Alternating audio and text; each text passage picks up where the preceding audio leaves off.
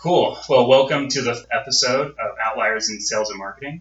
I've got an awesome friend here, Nathan Green, who I met really early on in my business career uh, when I was just a college student. And um, I found Nathan to be a pretty remarkable person, pretty interesting person that uh, has an interesting story coming from a consulting background and somewhere where he worked at uh, really large businesses and was successful in that environment, but decided anyways to jump in the fray as a startup founder and, uh, in my opinion, was really successful at starting multiple organizations. Um, one of them wasn't a company per se. Um, he's a co-founder of the Austin Young Chamber of Commerce, correct? That's right. And I met him while he was running a company called Campus to Careers, which was basically like this specialized job board for college students to get connected with companies who were, uh, you know, hiring people right out of undergrad. And it was a really valuable experience for me as far as um, learning about entrepreneurship and how things really look on the ground, and that it can be a lot more messy than it looks in the uh, TechCrunch articles and things of that nature, and how it looks early on when you're really trying to get something off the ground. I learned some some don'ts. And I learned tons of do's, um, and it was a valuable experience, I think, for myself, especially, uh, you know, working for Nathan and seeing how he operates. But I think for him as well, and he grew a lot from that, and uh, eventually ended up with a successful acquisition, and the company turned into a product of a company called SureScore, which is just a half mile away. Mm-hmm. You told me? Yeah. Wasn't aware how close our offices are. Um, and now he's the co-founder and V P of growth at the College Consortium. Uh, has been for the last year and a half. And uh, let's just start there. Um, how did you end up starting that company? And what is the product? And what is your role at the College Consortium? Yeah, so we are a marketplace of online courses between institutions. So if you think of uh, Uber or Airbnb, they don't own a single uh, taxi or they don't own any property. They're just a, a marketplace of, right now, the largest uh, taxi uh, provider and uh, largest uh, you know, reseller of uh, vacation homes. So we look to do the same thing by building a marketplace where institutions can share online courses between one another. And, and really that's because of an overcapacity. So uh, Concordia and Saint Edwards are two schools here in, in Austin. Saint Edwards has zero online courses, not a single one. Concordia has twelve fully online programs, and they've got about sixty percent overcapacity, meaning empty seats in their programs. Okay. So uh, through our platform, Saint Edwards can find a course uh, that they can enroll their students in and uh, move money uh, from charging their student to paying Concordia for their empty seats. So our system is a broker, an online broker uh, in this marketplace.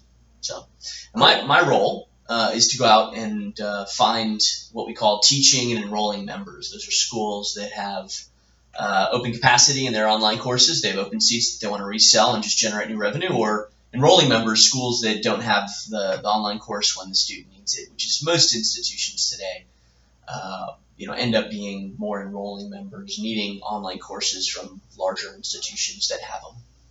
Cool. And uh, how is it fitting into their uh, curriculum? Like, are they using this instead of a traditional class or for I'm really ignorant of the whole thing. So, or, or classes like for summer summer classes, or how does it complement uh, a person normally getting their, their degree?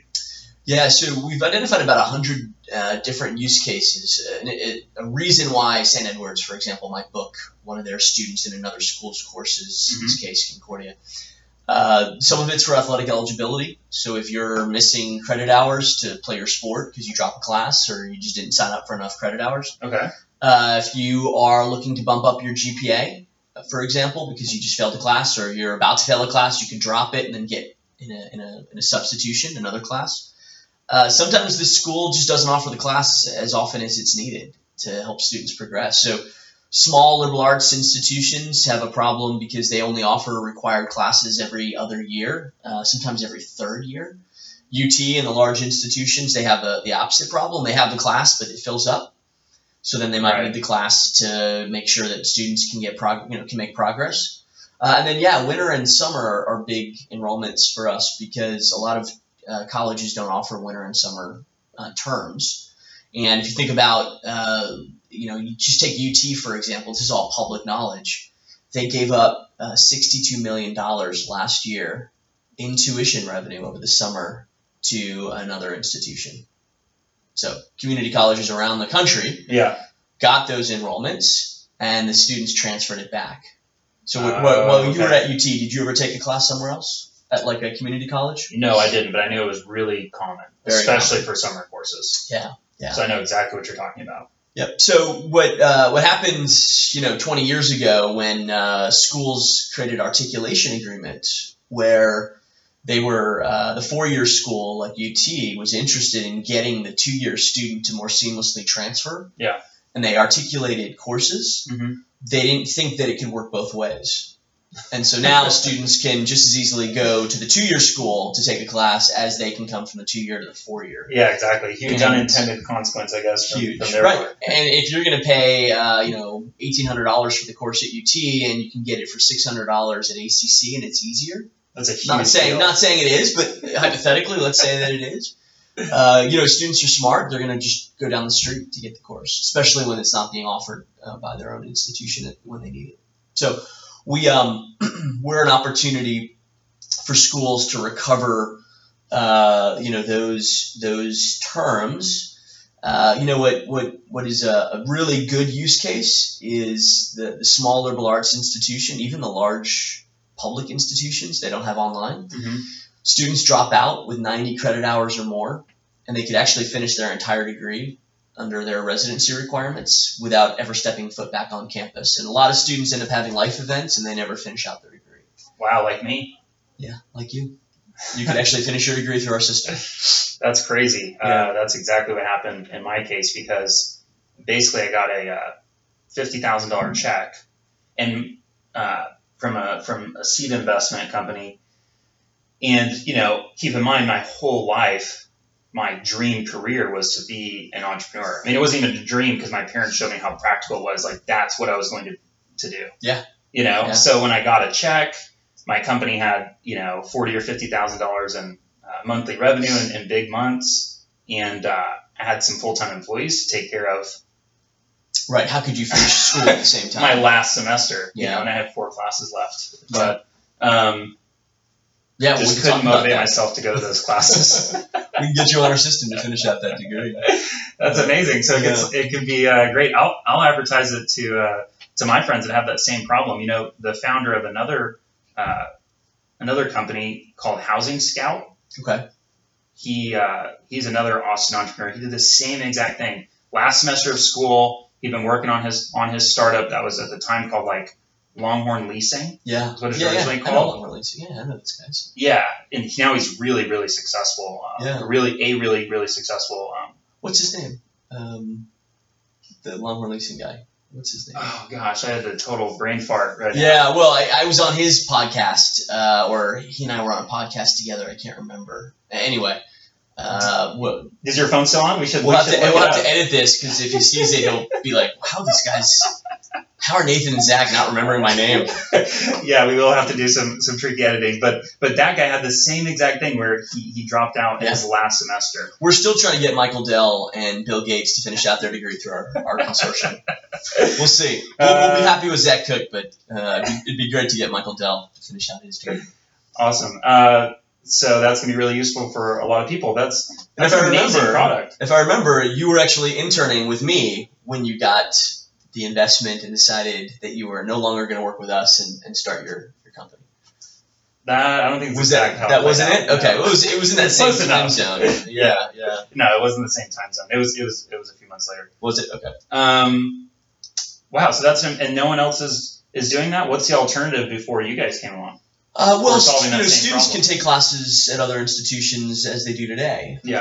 Uh, which you know what what happens today at, at U T or at Uh, Saint Edwards is that they find their course somewhere and then they um, go and get uh, an application and they apply to, to get into that class and then they uh, bring back a bunch of forms and get them signed, and then they t- they pay the other institution, and they take the class, and they've got to go and manually request the transcript come back. So that's happening, uh, you know, already. Academic sharing, we call it academic sharing. Academic sharing is already happening. Right. We just make it seamless. We make it really easy. So the student now gets on our website, gets to see only pre-approved courses that the institution that's that has the student uh, selects based on the quality of the course and yeah. the faculty teaching it.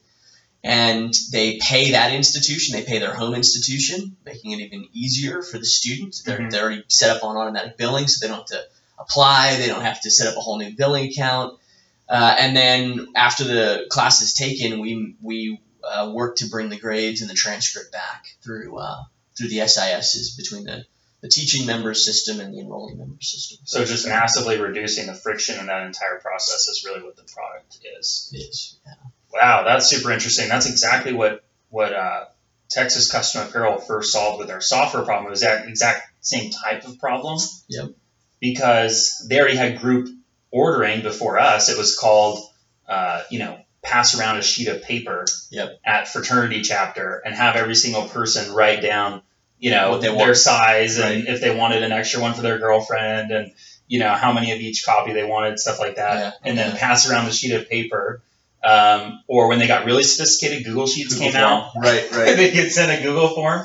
Yeah. And then they'd have to collect all that. But the, the T-shirt uh, apparel company that was actually printing it, they wanted one check.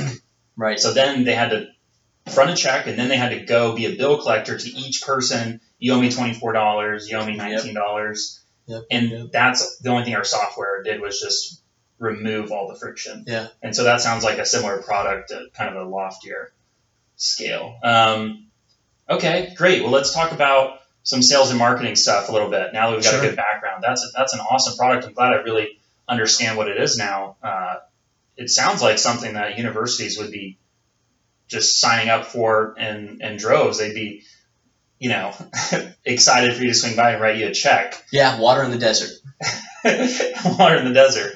So, uh, tell me a little bit about your, your sales process and how you get those people signed up. I assume you're in charge of that, being V P of growth. Yes. Yeah. So I'm really in charge of uh, two areas of business. One is, uh, as I said, recruiting uh, new schools into the platform. Uh, those would be what we call teaching members, the schools that have the open courses and seats, and enrolling member schools that uh, pay for those seats.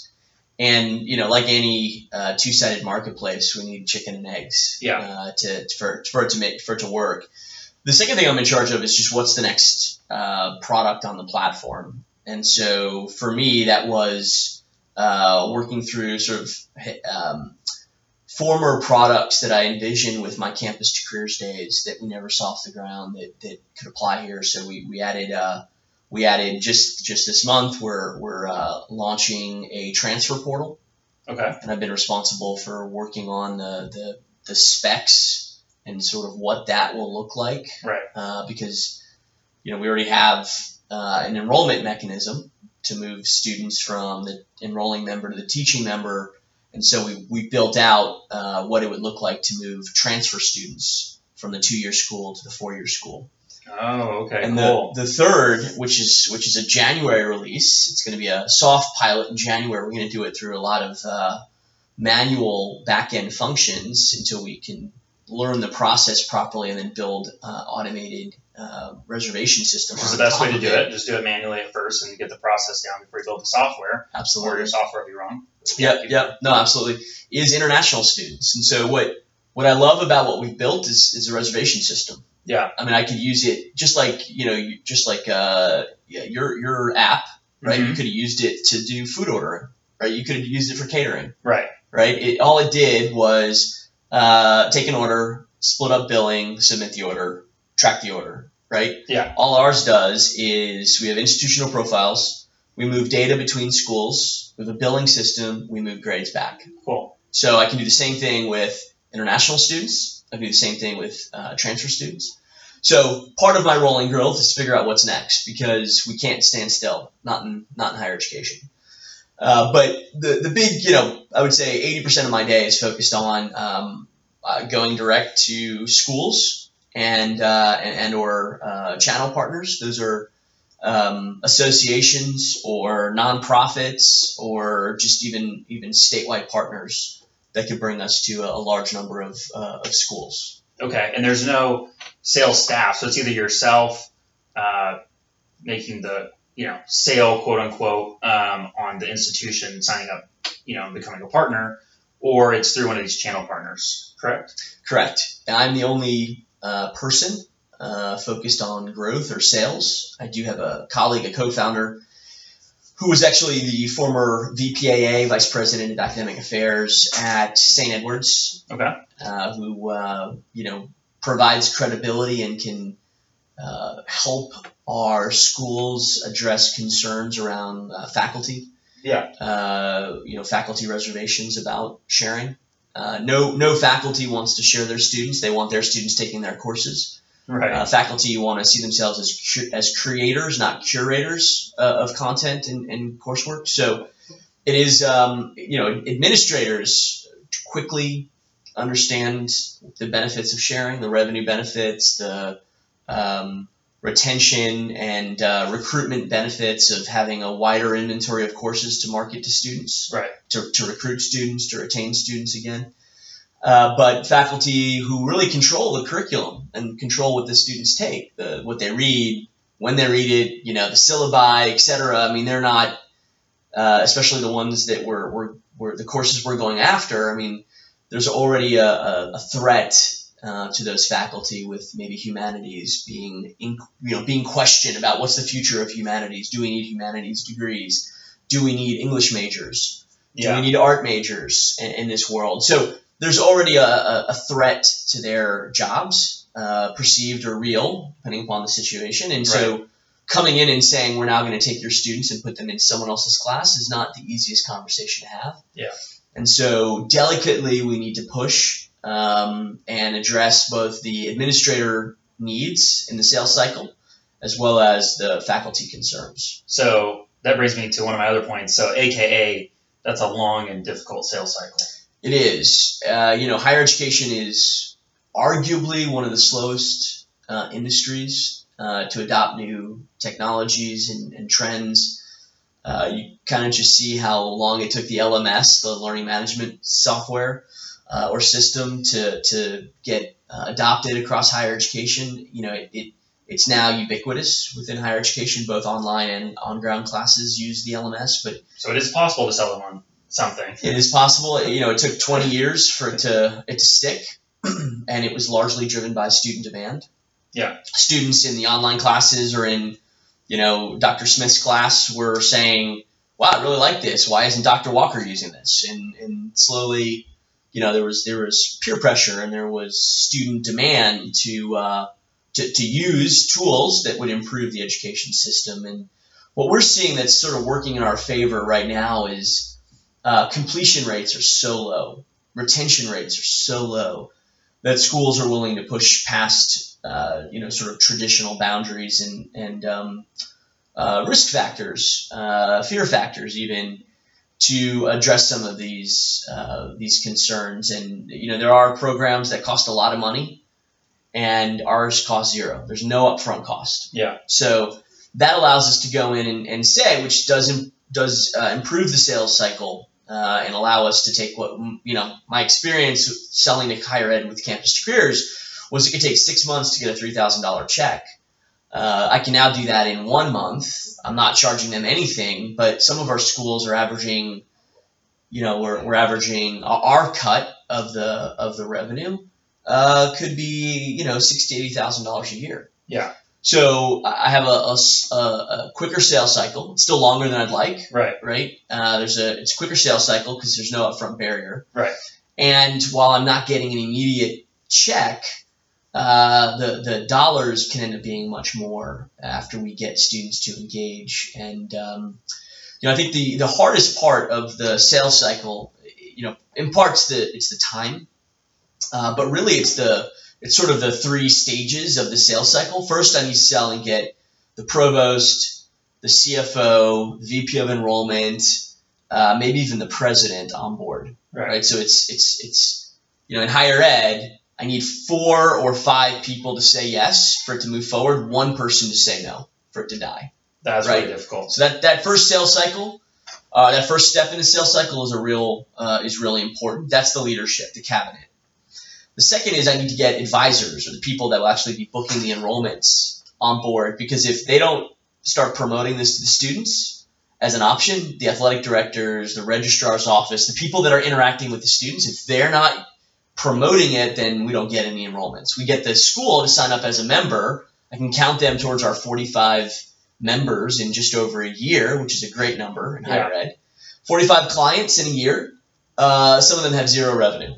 Right, because we didn't get the second stage of the sales cycle done or yeah. done right, and that is where the uh, the users uh, would be uh, supporting the the, uh, the the software or the or the enrollment. Uh, and then the third is actually getting the student, right, because the um, the advisor may say to the student, "Hey, I want you to take this class." So, you know, we might work with uh, your advisor Zach back in at U T and say, hey, we're going to offer Zach four classes to finish out his degree. Yeah. They might say, great, let's do that. Let's go get Zach a U T degree. And then you say, yeah, I, just, I don't want to pay for it. Right? I'm good. I'm yeah. good. I'm done. I don't want to pay for it. Or, you know, you're already charging me for my uh, block tuition rate of twelve thousand dollars. Why am I paying extra? Uh, right? Yeah. So now I need a third step, which is the most important step, frankly. Right? Will the student pay for it? Or right. will the student sign up for it? Because sometimes the student doesn't have to pay for it. The school realizes it's a limitation, they pay for it. So ultimately, we have a three-step sales cycle. So not only do we have a long sales cycle because it's higher ed, and even though it's water in a desert, uh, in some cases, you know, there's a lot of there's a lot of um, concern. Well, what's in that water? Is it high-quality water? Uh, you know, and I'm like, but you're really thirsty. Shouldn't you just shouldn't you just drink the water? Yeah. Right. Well, what's the impact to the water I used to drink? Well, the water that I that I drink, you know, will this water talk to the water that, that I drink at home? Yeah. Um, and, and tell them that, that I, I cheated on their water. Um, so there there's you know there's a number of uh, uh, risk factors, uh, and the the big one at the end of the day is, like I said, uh, we need to get to the student. And schools are not, you know, they're they're not opening up their their students for us to market to them. We have a few S M S campaigns going right now, which will which we'll see how well those work. But yeah. all that means is we've been able to show great progress on some of the sales efforts, like uh, forty-five schools in just over a year, which is unheard of in higher ed with one person uh, on the sales side. Uh, and then, you know, we're, we've done just over three hundred enrollments, uh, which is, you know, certainly not enough to uh, – call a victory and, and be be at break even yet. Right. Uh, so we still have to go out and raise more money, which is a, a fourth sales cycle, uh, as you know, we're raising money. Yeah, the most difficult of all. Uh, yeah, that, that probably in most cases is the most difficult. We we got lucky. We um uh not that not that it was our first uh, attempt at raising money. We we've got uh, a lot of people that have done it on the team before. Yeah, that last one is really hard. That's what's up. Made it hard for me. Yeah, and we did connect recently with the Southwest Angel Network, SWAN, here in Austin. Uh, they're a national network. They just happen to be based in Austin. They're the only social impact network in the South. Cool. So they only look to invest in um, energy, education, and, and healthcare. And so we were a finalist about three weeks ago, uh, actually three weeks ago exactly, on Tuesday night. Um, three weeks ago we presented, and as of now, you know, we're we're um, we're, we're finalizing the round. Uh, we uh, they, they said we're the largest investment their angel network will ever have made. Not necessarily from a dollar amount. We're still waiting to actually get the full, you know, the full total. Okay. Uh, but in terms of the the most number of angels committing. In fact, they had uh, five or, or even six angels that joined the network after hearing our presentation, just to uh, just to access the, uh, the you know the investment. Wow. And so we need to share that uh, slide deck if you can. Yeah, no, some, I can do that. Take out some secret numbers or something. No, there's no secret numbers. I mean, uh, you know, the numbers are what the numbers are. I've sort of already shared what they are. And, yeah. You know, there's there's a lot of opportunity to, to improve it. What what I think is most interesting is that of our almost three hundred enrollments, or now almost over three hundred enrollments, depending upon the day, um, eighty percent of those enrollments come from six schools. So wow. It just goes to show we have forty part three of that sales process, or whatever, two and three. Yeah, we have forty-five schools on, and uh, six are doing eighty percent of the. So it's, well, it's actually like more than eighty twenty. Right? Yeah, it's even more than eighty twenty though. Yeah. Right? It's like ninety, you know, ninety ten. Yeah. Right. Uh, and part of that is you know, schools are coming on um, and will be doing winter enrollments, and, and so they haven't they haven't signed up for that yet, or they're coming on with the intent of doing summer, and, and each school sort of has a vision for how and when they're going to use the inventory. Yeah. And we're just we're just there to be available to them. Right. Right. Sort of like your Uber app, right? I mean, you're not committing to using Uber, no. you know, X number of times a year. You're going to use it when you need it. Right. Right. And that's us, right? We're there with a backup inventory. Yeah. Just like Uber's a backup car service, mm-hmm. right? I mean, if you have your own car and sitting in your driveway and there's not a... It's not in the shop, or you're not in a different city. Yeah, or... You're not using right. Uber. Yeah. Yeah, then you're not using Uber, and that's fine with us. I mean, if you have the courses when your students need them, then great. Your your courses should always be primary. Uh, we're just a backup, and, and we, we have had to figure out how to position it properly so that uh, faculty don't feel threatened, uh, but administrators understand the full value and, and opportunity of being part of a consortium of colleges, right, which is a... A consortium, by definition, is uh, a collaboration between uh, higher education institutions. There are actually three hundred fifty consortiums in America. Yeah. Uh, but but we're the only ones doing what we're doing, which is the online, you know, a technology company facilitating online uh, course exchange. Okay. Um, between institutions. So let me go back and drill down on some of those important sales lessons that were hidden in there, because I think uh, I at least presume, since I've marketed it this way, that a lot of my audience will be sales professionals or marketing professionals, and they maybe haven't been so successful, or they're successful but want to, you know, find ways to improve, you know, in their complex B two B sales environment, whether they're they're the V P of sales for a new startup that's in higher ed, and they need to figure out how to make this complex sale happen. Mm-hmm. And there might be a lot of things that you've just kind of intuitively figured out, or something that we can drill down on. Um, or they, uh, you know, whatever, they're they're the line salesperson that needs to make these kind of complex sales, and there's similarities with them maybe selling an enterprise software package where they know three people always have to sign on off on it. Usually there's the C T O, usually the C E O at least has to sign off, and usually there's an X, yeah. you know, whatever. Yeah. Um, and so I wanted to point out a few things. So one might be, I think it's an interesting model for people that are going to be in an environment where it is a long, difficult sales cycle, like educational or healthcare, to look at their business model and try to find a way that works where they have no upfront dollar amount. Right. I thought that was really interesting. Do you think that's been a huge difference for you guys as far as how many customers you can sign up? If you, how much would the drag have been put on that process if they had to start off with paying you guys twenty-five hundred dollars and then they pay the royal, the percentage or whatever, which is maybe slightly smaller. And a lot of people that are bootstrapping, they're going to think that's the way to go because I'll get mo- more money as I go along. Right. Do you, I'm pretty sure it sounds like you guys think you made the right decision. Um, how much do you think that's that's been a, a factor? Yeah, certainly um, to start out a business, you need to figure out how to give it away, right, to get adoption and traction, yeah, and make money in another way.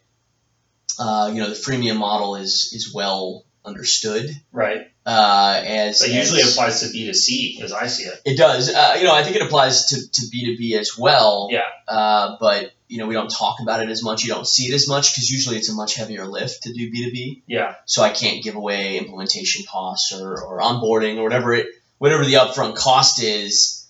Uh, you know, your your concern, rightly so, is that you're not going to make it on the back end, you know, in whatever whatever um, splits you have. Yeah. Uh, to to make money. Uh, on, um, you know, in this case, we make money on on the enrollment that gets made. Right. So a hotels dot com model, mm-hmm. right, where we get X percent of every hotel room that's sold. So exactly. For us, it was it was a it was a um, it was a sales and marketing decision to offer what we call charter membership. Yeah. Charter membership is where we're not paying, we're not charging dues or any upfront cost. Right. Uh, and we actually chose the word charter membership so that we knew there would be an end, right? You're not, you know, we no longer have charter membership. In fact, that end uh, will be December thirty-first of this year, and so we're gonna have to come up with something besides charter membership that okay. will indicate that our value isn't yet there to pay full price to get onboarded, mm-hmm. um, which is five thousand dollars. you know, one-time fee, right. right, to get onboarded. And so we might have to come up with something like, uh, you know, some, some other premium benefit to show a cost reduction, right? You're saving twenty-five hundred dollars, only paying, you know, twenty-five hundred dollars to get onboarded. Yeah. Uh, but now we have enough talking points. We have enough success stories. We have enough uh, customer testimonials that, that, that at least for the six schools that are using us regularly, they can say, well, look, you know, we saved or we made this much money by uh, using the College Consortium. So, yeah, it's going to cost you twenty-five hundred dollars, but you'll you'll you'll net this much just in your first enrollment period. And that's a huge point as far as young companies doing pricing, too, is your pricing doesn't always have to be the same. Duh. you know, yeah. You can have a strategy where you think it's going to, if we reach this level of success and we've got a thousand customers, then, you know, the next ten thousand, you know, because we have more features, we're more successful, they'll trust us more, we're providing more yep. value. Yep. Yep. Um, you know, we can charge more. And I really like entrepreneurs. I think it shows a great uh, amount of vision and, uh, like the, the thoroughness through which they've thought through their entire business model, that have these staged plans, which is really what it takes most of the time. Yeah. You know, the way that you grow from whatever it is, but let's say like zero to one million dollars in annual revenue, from one million to ten million, to ten million to one hundred million, from one hundred million to a billion, might be different at every single stage. Yeah. Know? Or with whatever Elon Musk's version is, where he was going to come out with the expensive high price car. Then he was going to go with the, you know, if you reach mass market. Create the brand. Right. Create the brand identity. Yeah. And uh, so that's something interesting. Um, I think uh, another thing was, how have you been successful in getting that many people to sign off all at the same time? What are the tactical, low-level, you know, sales activities? Uh, yeah. Activities. How have you been doing that? Uh, so what what we find is that in our space, uh, and every industry or sales cycle has something similar, there are natural um, senses of urgency that we're trying to capitalize on. So if you actually were to look at our um, our, our um, sign-up rate, right, which is the, the date at which the school signs a member services agreement to be on our platform, you'll see um, you, you'll see some uh, clustering around certain t- terms, mm-hmm. and terms being periods uh, in this school year. And the big one was in preparation for summer last year, yep. right? Because every school that we went out to understood that they were losing revenue over the summer. And so you just literally just click here instead of, you know, the manual process, and you bring money back. Yeah. Right. So I'm going to save you time. I'm going to make you money. And all you have to do is sign this document. Right. Now, some schools couldn't even pull that off. Right. Just goes to show you the challenge of, of higher education. Yeah. Um, you know, knowing that they were just giving up money and control. Uh, but, you know, we, we, we saw a lot of enrollment, we saw a lot of um, signups happening around the March timeline yeah. last year, because they were trying to get ready to bring on the consortium for summer. Right. Right. Uh, we're starting to see a number of enrollment, a number of uh, signups uh, happening right now uh, through winter. December for Christmas winter. Break. Yep. Yep. You know, just, just uh, I mean, give you a sense of, of the volume. We've got uh, forty-five schools on the platform, or that are that are being onboarded right now. Uh, there's like thirty-six on the platform. We've got another nine that are in onboarding. Onboarding for us means they're, you know, they're they're getting trained on how to use it. They're getting wired up to be on A C H, which is a real a real success story. Is that when we first started this, um, you know, academic sharing platform, mm-hmm. uh, a lot of the schools said they wanted to mail checks. And we said, we're not going to do that. You, yeah. you, you know, you don't have to use us, right? But we're going to say no to checks. You have to use, say no to checks, kids. You have to you have to use A C H, right? Yeah. I'm not going to I'm not going to be uh, tracking down a check that, you know, one of our teaching members is is is owed from an enrolling member and get in the middle of that. We're going to control the sales cycle and the and the uh, or the the payment cycle. Yeah. Um. So. You know, that's actually one of the one of the barriers to enrollments, is that I've got schools that signed up, they're they, you know they're they're excited about it, but we still haven't been able to wire them up to the A C H because yeah. of you know the, the C F O or some a controller who's who's still sort of getting comfortable with it. So you know, to give you a sense of how busy our cycle ends up being is that right now I've got nineteen schools in contracting.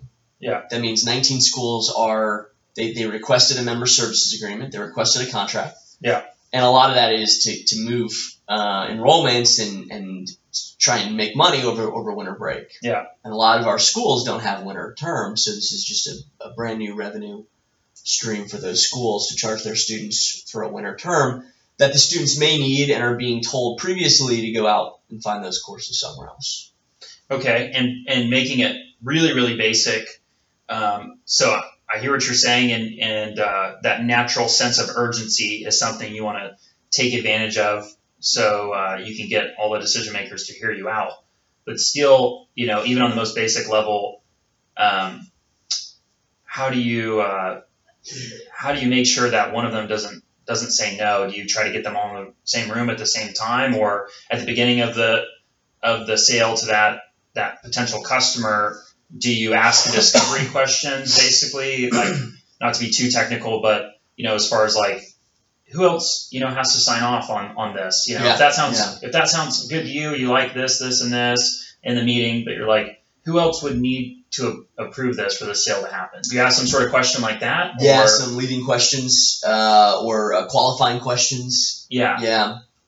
Uh, I will say that, you know, in, in, in prior careers, Uh, that mattered a lot. Yeah. You know, knowing that there was one decision maker uh, or gatekeeper uh, or one champion that you're trying to engage, you know, in the process. Uh, in this space, it's a little harder because I need everybody to sign up. Right. I need the registrar. I need the finance. I need even I T to sign up. Right? Yeah. Because they're they're giving us data that we need. Um, and it, it is the it is like I said, it's one of the harder parts of the sales cycle.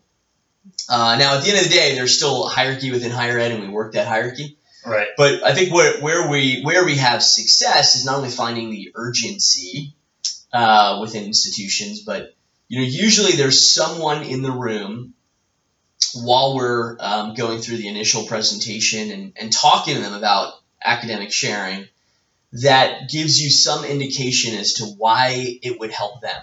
Yeah. Uh, and, and hopefully it's multiple people right. indicating that. The registrar can talk about the fact that they have, uh, you know, they, they get one hundred manual uh, forms, paper, you know, paper forms requesting transfer courses on their desk that they then have to review the syllabi or the, the course description and, you know, do it all manually and say, okay, we'll go get this approval, go get that approval. Yeah. So the registrar, it's time savings. Yeah. Right. For the dean, it's a higher quality course. For the C F O, it's more money. So at the end of the day, we're we're hearing, and we do need to do a better job of listening, yeah. right? But we present what we're doing, and then we say, what do you think? How does this relate to goals here at the institution? Yeah. Um, how does this relate to your, you know, maybe some some pain points you're experiencing?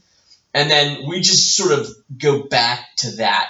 Over and over and over again. Yeah. Right. Which is well, what I heard from you is that you could use academic sharing here for this reason. Yeah. Now, if I if I'm wrong, that's fine. You know, you don't need to meet with us again. Yeah. But if this is a problem that you want to solve, we can solve it. And there's no upfront cost, and you can actually solve it tomorrow. Yeah. You know, schools that don't have online are are are, are struggling. Yeah. And they're gonna have to make a big investment. You know, like a seven figure dollar investment. To do online, yeah. Any other way, or you could just share, right? So, yeah. so part of it is just understanding, you know, reminding them that they that they told us this was a pain point, sort of, you know, referring to it, and then just presenting them with the alternative options, which is what you have today, yeah. which you told us didn't work, yeah, or going out and spending a million dollars or more in, in two years of your time to build out your own online. And then if there's five decision makers, how many do you really have to see their lights go off in their eyes or like for them to get really enthusiastic for you to make the sale? Is one just enough? Or maybe if that person's really charismatic or the, the leader or the president of the organization, or do you have to try and convince everyone? What happens in a sales situation where you get one person that's really excited about it, but the rest aren't signed on? Signed on? Yeah. Yeah. I'll tell you a funny story. Um, you know, in a in higher ed, uh, there's not the hierarchy that you're used to in corporate America, where the C E O says jump, and you know whoever's underneath them, which is everybody, says how high. Uh, so we were in a in a school in North Carolina, Uh, the president had, uh, we were like fifteen people in a room. Um, the president said, uh, I'm introducing you guys to the College Consortium.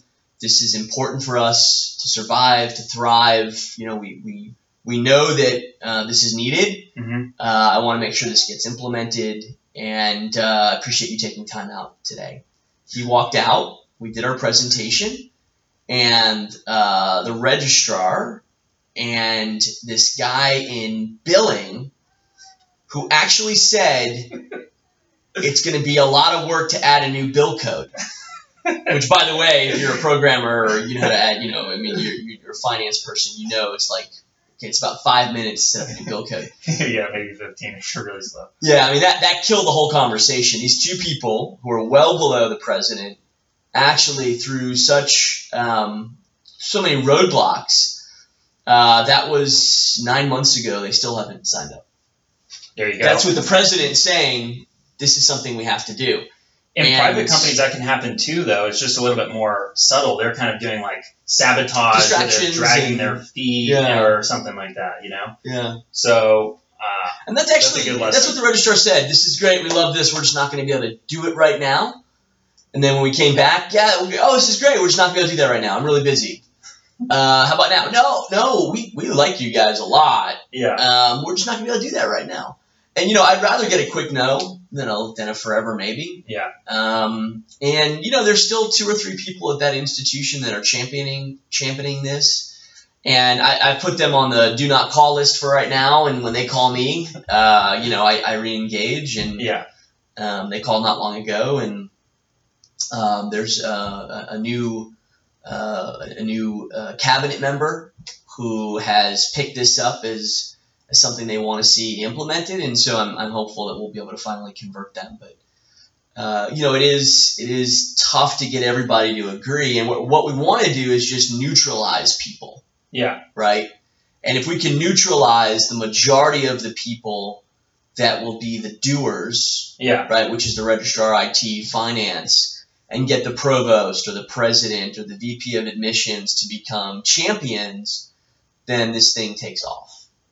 And do you think it would be a powerful idea to think about, okay, they're in a similar sales situation where like one person is, is the most important person for them to convince, but a few other people have to help in, implement it. Mm-hmm. It would be important for them to think about how they explain the benefits, not only to the main decision maker, but, you know, make uh, the benefits obvious to everyone else as well. And yeah, really getting them those up. champions and, and um, well, and really think about how it helps the registrar, how it helps the billing person, whatever it is in their situation. You need to try to think about how your product's going to help everyone and have like messaging yeah. and think about how it's going to help every single person. Yeah. Yeah. I mean, I think that we, first off, it's not possible.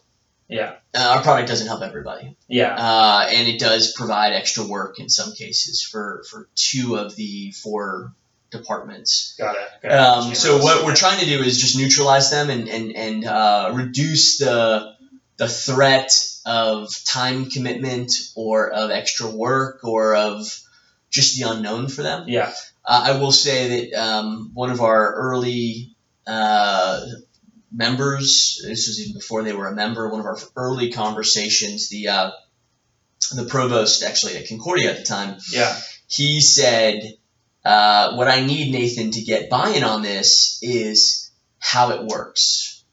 And me being the tech guy, uh, even though, you know, I'm I'm the sales guy, I mean, being the being the having the tech background, yeah, my comment was, you, you click the button.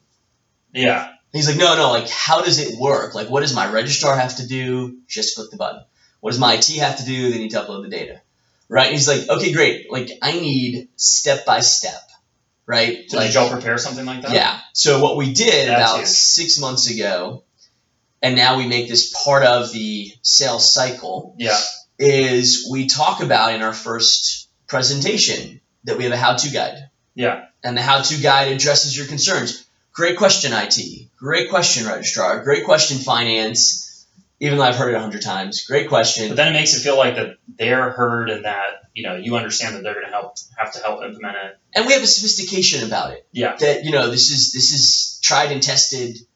This is how it's done. Yeah. You know, now we could talk about how you guys might do it differently. Even though to you it seems silly, like when I'm teaching someone else how to use like software or something, sometimes it seems blaringly obvious to me as right. well. But, you know, putting yourself in, in their shoes, you know, there might not be tech savvy in the first place, to be honest, but even more importantly, they've never seen this before, yeah. and they're not going to be willing to put that much mental energy into it. So Correct. having everything just more, more, more than that, even Zach, you know, having spent years trying to implement Campus to Careers, which was a, um, you know, a, a uh, lengthy process because of the data and the training that it took, yeah. right? Which is which is a student system, yeah, right? I mean. When you're dealing with, you know, a million students, that's a very different type of implementation than when you're dealing with five administrators right. that are going to use the, the product, yeah. right?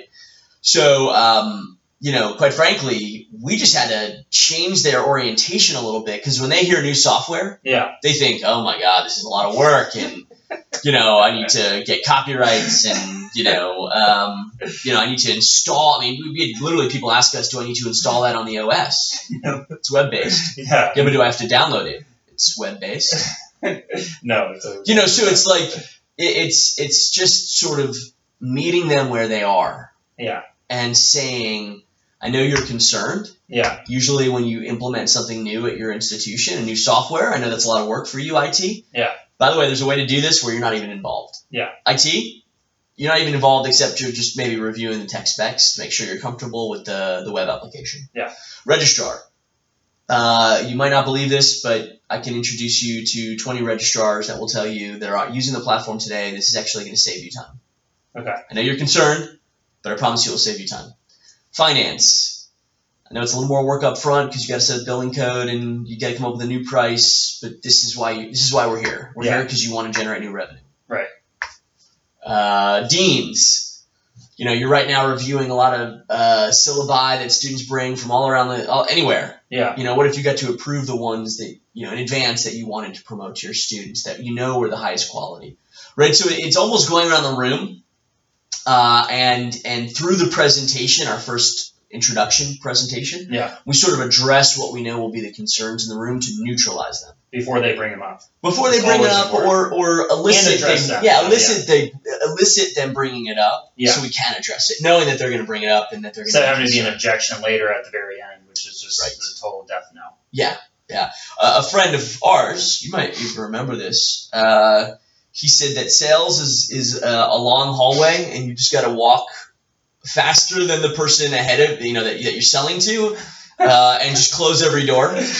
You know, and it's just really this, I've never heard that way. That's a great way to say yeah, it. Yeah, well, I thought I thought uh, I thought you were. He's a mutual friend. Is he a secret? Like, um, we don't remember his name again. A very good friend. A very good friend. Oh man! It is the day before Thanksgiving, and, murdered, and yeah. it is. Uh, uh, gosh, it, it will come to me. Oh, that's so funny though. Uh, and uh, you know what he what he what he would describe was you know that is a good way of putting it though. You're leading them through the room, yeah. through the hallway, and on every side of you is a door.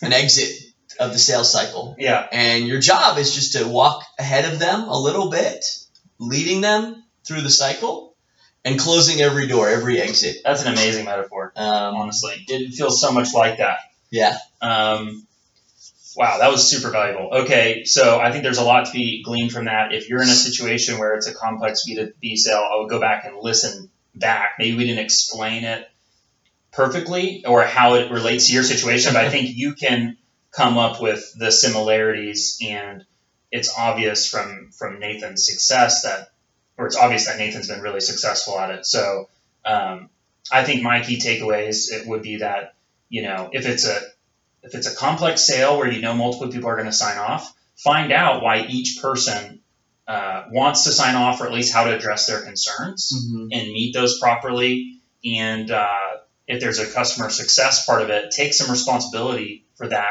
as a salesperson at the very beginning of the sales process. Even if your company has it split up, we're like, oh, we've got a little customer success department. It's how you tee up the situation. And if not, just handle it yourself, you know? Yeah. Yeah. No, uh, success stories are always, are always the best way. Stories in general are always the best way to sell, and uh, neutralizing the people in the room that are going to be, uh, you know, that are going to challenge the, the program or the or the product, Uh, and then obviously um, empowering the people that are going to be the decision makers by just repeating their needs around your product back to you is, I think, the only way to um, to do what is a, a long sales cycle or one that requires multiple decision makers or buyers. Okay. That's fantastic. I want to get to one more thing, which is uh, something we were supposed to talk about, which is channel partnerships. Yeah. yeah. So why do you think those are uh, are so important? Have you guys been getting a lot of your sales from channel partnerships? Do you really see that as the future for, for growing the, the amount of universities that are on your platform and, and then therefore the revenue? Yeah, I would say uh, all but three of our schools came through channel partners, directly or indirectly. Uh, and I, I say that because, so forty-five schools, forty-two came from channel partners. And, you know, take the channel partner here in Texas. It's the uh, Independent Colleges and Universities of Texas, I C U T. They're based here in Austin now. Yeah, I knew a lot of the presidents of these colleges even before the partnership with I C U T was more or less solidified. Yeah. But, uh, you know, they're still being bucketed under that I C U T uh, channel partnership because we're seeing that. Even though we were able to get Concordia to sign up with us because of my relationship with the president, they weren't really ready to start using us until they knew that other I C U T schools and that I C U T itself had endorsed our, our partnership, had endorsed our effort. And that's it's a trust factor. Um, so, you know, for me, what, you know, I don't I don't know when the word channel partner uh, came into, uh, you know, existence or or, or um or, or uh, came into the lexicon. Kind yeah, of. into the lexicon. That's the word I was looking for.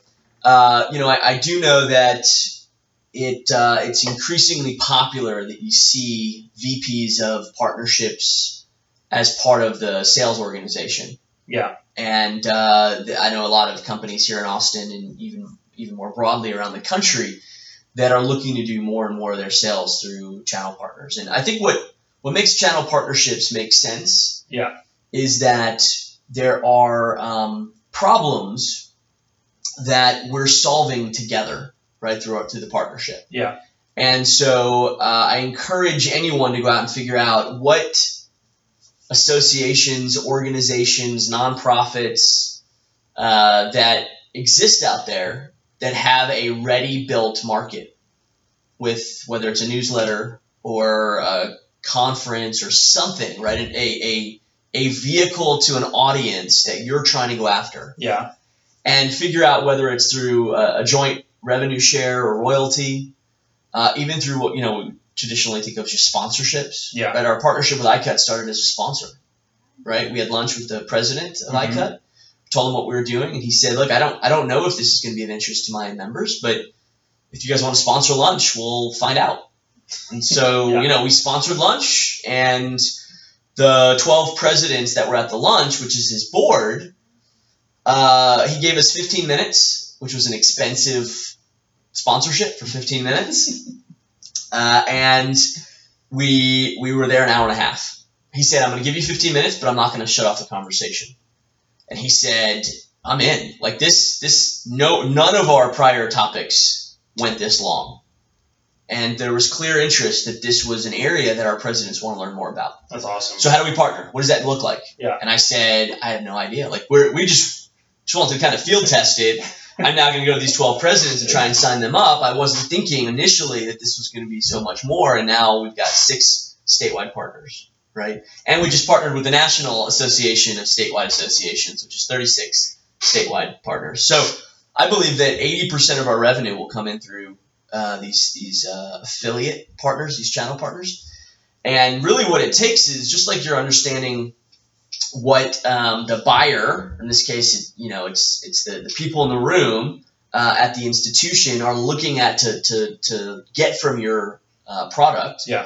Now it's understanding the limitations of one other organ or multiple other organizations um, that have your, your marketplace. Uh Where, where their limitations are and trying to build a product or um, or build a solution around your product uh, for those needs. And so, you know, without really intending to, the bulk of our revenue from Campus to Careers came in through channel partners. Yeah. And so I knew that this was a, a model that we were going to pursue pretty quickly But I didn't realize that within three months, we have our first channel partner signed up. That led to five additional channel partners, other state associations. And, you know, we just partnered with uh, uh, a group called Indie E D U out of uh, Houston, which is a, a bunch of former um, executives in, in, in publishing that did a lot of sales. Uh, and they will work with small and small startups yeah. uh, that want to get their word out to more schools. And so, you know, I do believe that these types of – and they're a channel partner on a different end. You know, yeah. where they're they're literally just being paid on a revenue on a revenue share. Yeah. So I have zero upfront cost. Yeah. Now they're going to be very selective about what partners and products they go after. Yeah. Uh, but you know, they've already brought five schools to us. Wow, that's so interesting. And, and channel partners is something that almost never even crosses my mind. You know, when I'm thinking about growing revenue for a company, I'm usually thinking about, um, you know, like. Well, it depends on the price point, but my price points have always been the point where it makes sense to have a sales salesperson, sales or right, at right. least not just have it be like, you know, it's four dollars a month, so you've got to capture them with like online advertising and stuff. Right. So I'm always thinking about how to train the salespeople, you know, teach them how to do prospecting, get them in front of potential customers, all that stuff's all great stuff, but something to look out for too is this opportunity for your company to do a channel partnership. And you might be running a business right now that has no channel partners whatsoever, that if you just poked your head up and looked around um, for who could potentially be a channel partner, um, it might be, you know, a huge untapped way for you to grow your company's revenue and grow the amount of customers that you have. What are some of the flags that you might uh, be in a situation where you could utilize a, a channel partner? It's kind of case by case, I guess, because, you know, your higher E D U thing, it seems to be making perfect sense. Yeah. Inside E D U. Yeah. I mean, I will say that, um, you know, we've had, uh, we've had not as many, but we've had a number of uh, failed partnerships as well. Yeah. Right. So you're not going to hit a home run on every relationship. For sure. Uh, our very first partnership was with um, a group that uh, were former, uh, you know, they were retired administrators in higher education. They had a great Rolodex, and they flew down to meet with us. We signed a partnership. They were going to get a, a hefty uh, royalty on every enrollment that got made through the schools they brought us, sort of no-brainer. Yeah. And they never made a single call, a single introduction, right? Their Rolodex was huge. They could have easily just hit send on an email introducing us, and that was it. And I kept reminding them that, like, the reason why we're working with you is you have the Rolodex. You just have to hit send right. on an email. Um For whatever reason, it didn't work out, and after six months of me, you know, sort of uh, pushing and prodding them to follow through, I canceled the agreement. Yeah. And uh, you know, I had, I've had two others that didn't didn't materialize, and you know, I, I think the, the the real key is to just figure out, is there alignment between your goals to reach a new market and uh, a third party, right, and another entity that already has that market. And, you know, revenue sharing is sort of the easy thing to do. Right. Sponsoring something is sort of the easy thing to do, but that doesn't often bear the fruit because it's not significant for either party. Yeah. So what we try to do is when we work with these state associations, we're actually trying to understand what their what what their mission is to their members yeah. and how we can accomplish it. And so if it's more than just – for us, it's got to be more than just new revenue for the association. Yeah, get alignment on, on the mission. On the mission. So, for example, when we first met the president of I C U T, he shared with us that um, their lobbying efforts had taken a, a hit uh, because the legislature had done some pretty deep cuts to the funding available. Yeah. And he had to now go back to his members and say, I'm giving you less. You're paying me the same, yeah, but I'm bringing you back less. So it was just the perfect timing to go in and say, do you want to offer them a cherry on top? Yeah. Right? Do you want to offer them something else that will sort of soften the blow yeah. that you're going back with less? And so what he said was, in our very first lunch, I need to grow my member services efforts to counterbalance the fact that lobbying, which is our third, you know, one of our three legs of the stool, yeah. is uh, – you know, is, is not as strong. Um, so you know, we then used that with uh, two or three other state associations. We're keeping tabs on what's going on in the states. Um, so, for example, in North in New York, um, there's threat to the private independent colleges, which is not our only members, but it's it's where we're having the most success mm-hmm. uh, with uh, free education uh, to the publics. All right, like how I learned how to program. Yeah. And so, you know, the state of New York, the privates in New York are freaking out, and they're they're and, and the state association is trying to figure out how to go back to them with something that will quell concerns and, you know, offer some innovation. And Illinois was our second state; they had no budget, if you remember. So the private independent colleges were really struggling, and so we came in with the association and said, "Hey, I know you're struggling because there's no budget. Let's talk about sharing as a way to survive uh, through these leaner times." Um, so it was just identifying the, the needs of those um, of those associations and how we could support them, and, and um, that that's really what, you know, I think the the easy answer is to find a, a, an organization that wants that, that believes in what you're doing, or you can develop a relationship and some trust if you already have it, and offer revenue share, but but those those won't produce the same outcomes yeah. as strategically aligning your mission. Yeah, however, and you so can do that. It's, it sounds weird, but I think that the way you might get the most motivated partners is actually the ones that uh, wouldn't even want a revenue share. They're just trying to solve the problem that you're solving. Absolutely. That's where it'll be like a partnership, you know, yeah. on, uh, on crack or whatever you want to call it. It'd yeah, really, and really ICUT, uh, to, to, to prove that, ICUT's not on a revenue share with us. Yeah. I mean, we are a consistent sponsor because they ask us to sponsor. Uh, in that regard, you know, we are we are in a, you know in, in that model, but other associations are in a revenue share with us. Yeah. Uh, just to give you a sense that, you know, we started our relationship with ICUT uh, under a different premise. Cool. Well, that's a huge, huge takeaway for people, and I think everyone should, you know, look at their business and. Uh, and see if a channel partnership would make sense for them or their startup, or go talk to their V P about it. Like, why don't we have this, you know, or, yeah. um, or a business owner, just think about how you might be able to leverage that. I don't think it's a hundred percent of, uh, of companies have, have that sort of thing that would make sense for them, but more than people would think. Yeah. And it's about trust. I mean, at the end of the day, I knew a lot of the folks within the ICUT schools, but, um, you know, we were still a brand new company. Yeah. And we were a brand new program that had never existed before.